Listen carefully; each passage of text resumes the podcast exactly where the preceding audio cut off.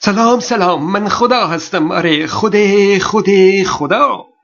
برخی دوستان از بحث های فلسفی دفاع می کنند حرفی نیست. به شرط اینکه بحث فلسفی در چهارچوب بحث های علمی وارد نشه. می‌دونید که منظورم چیه؟ بحث هایی که نیاز به آزمایش و مشاهده داره. در اتاق بسته میشه بحث فلسفی کرد. اما نمیشه پی به وجود حقایق جهان برد نمیشه آزمایش کرد و مشاهده کرد. یک مثال معروف در بحث های فلسفی سبقت گرفتن یک اتومبیل سواری از یک کامیون هست. مثال جالبیه.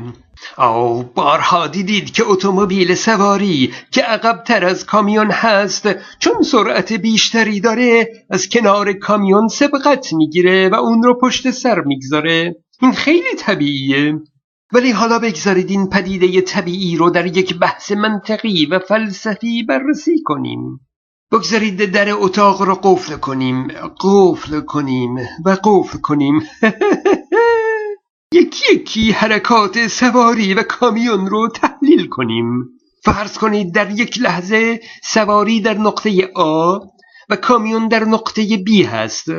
آ عقبتر از بی قرار داره. بسیار خوب. سواری فاصله آ تا بی رو در زمانی طی می‌کنه. مقدار اون زمان رو تی بنامیم. آ تی صفر که نیست. به هر حال طی کردن فاصله آ تا بی نیاز به زمان داره. درسته؟ خب وقتی اتومبیل سواری فاصله آ تا بی رو در زمان تی طی می‌کنه در این زمان کامیون بیکار ننشسته که در حال حرکته کامیون قدری جلو میره و مثلا به نقطه سی می‌رسه. حالا اتومبیل سواری به کامیون نزدیکتر شده اما هنوز از کامیون عقبتر هست. خب حالا مکان جدید سواری رو آی جدید و مکان جدید کامیون رو بی جدید مینامیم و باز میگیم که سواری مسافت آی جدید تا بی جدید رو در یک زمانی طی می‌کنه. این زمان صفر نمی‌تونه باشه. اگه اون زمان رو تی جدید بنامیم در این زمان کامیون متوقف نبوده و اون هم به جلو رفته و به مکان سی جدید رسیده. پس همچنان کامیون جلوتر از سواری است. این بحث رو تا بی نهایت میشه تکرار کرد. یعنی سواری به کامیون نزدیکتر میشه اما هرگز نمی‌تونه به کامیون برسه و از اون سبقت بگیره.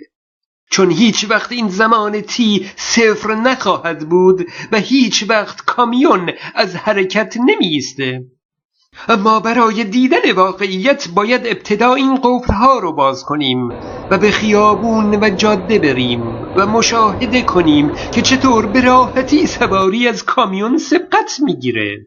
ببینم شاه کلید خدمتتون هست؟ سلام من خدا هستم. آره او من که سلام کرده بودم بگذریم. اینی که بنشینیم و بگیم خوب گربه از پدر و مادرش به وجود اومده و پدر و مادر گربه از پدر و مادر خودشون به وجود اومدن پس اولین گربه از کجا به وجود اومده؟ بعد پی به وجود واجب الگربه ای ببریم که از آسمون به زمین اومده و البته دوتا هم اومده نر و ماده. و سپس بقیه گربه ها ممکن الوجود شده اند. با این جور بحث ها نمیشه پی به وجود حقایق و موجوداتی برد که حتی در محدوده تصور هم نمی گنجند او دانشمندا از قدرت تخیلات خودشون بسیار استفاده کردند.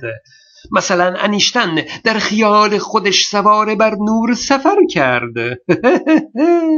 اما نظرات اونها اگر قابل آزمایش نبود تنها یک تخیل محسوب می‌شد همین نه یک حقیقت علمی. فلسفه و عرفان رو با حقایق هستی مخلوط نکنیم. فیسبوک من رو هم فراموش نکنید. من خدا هستم.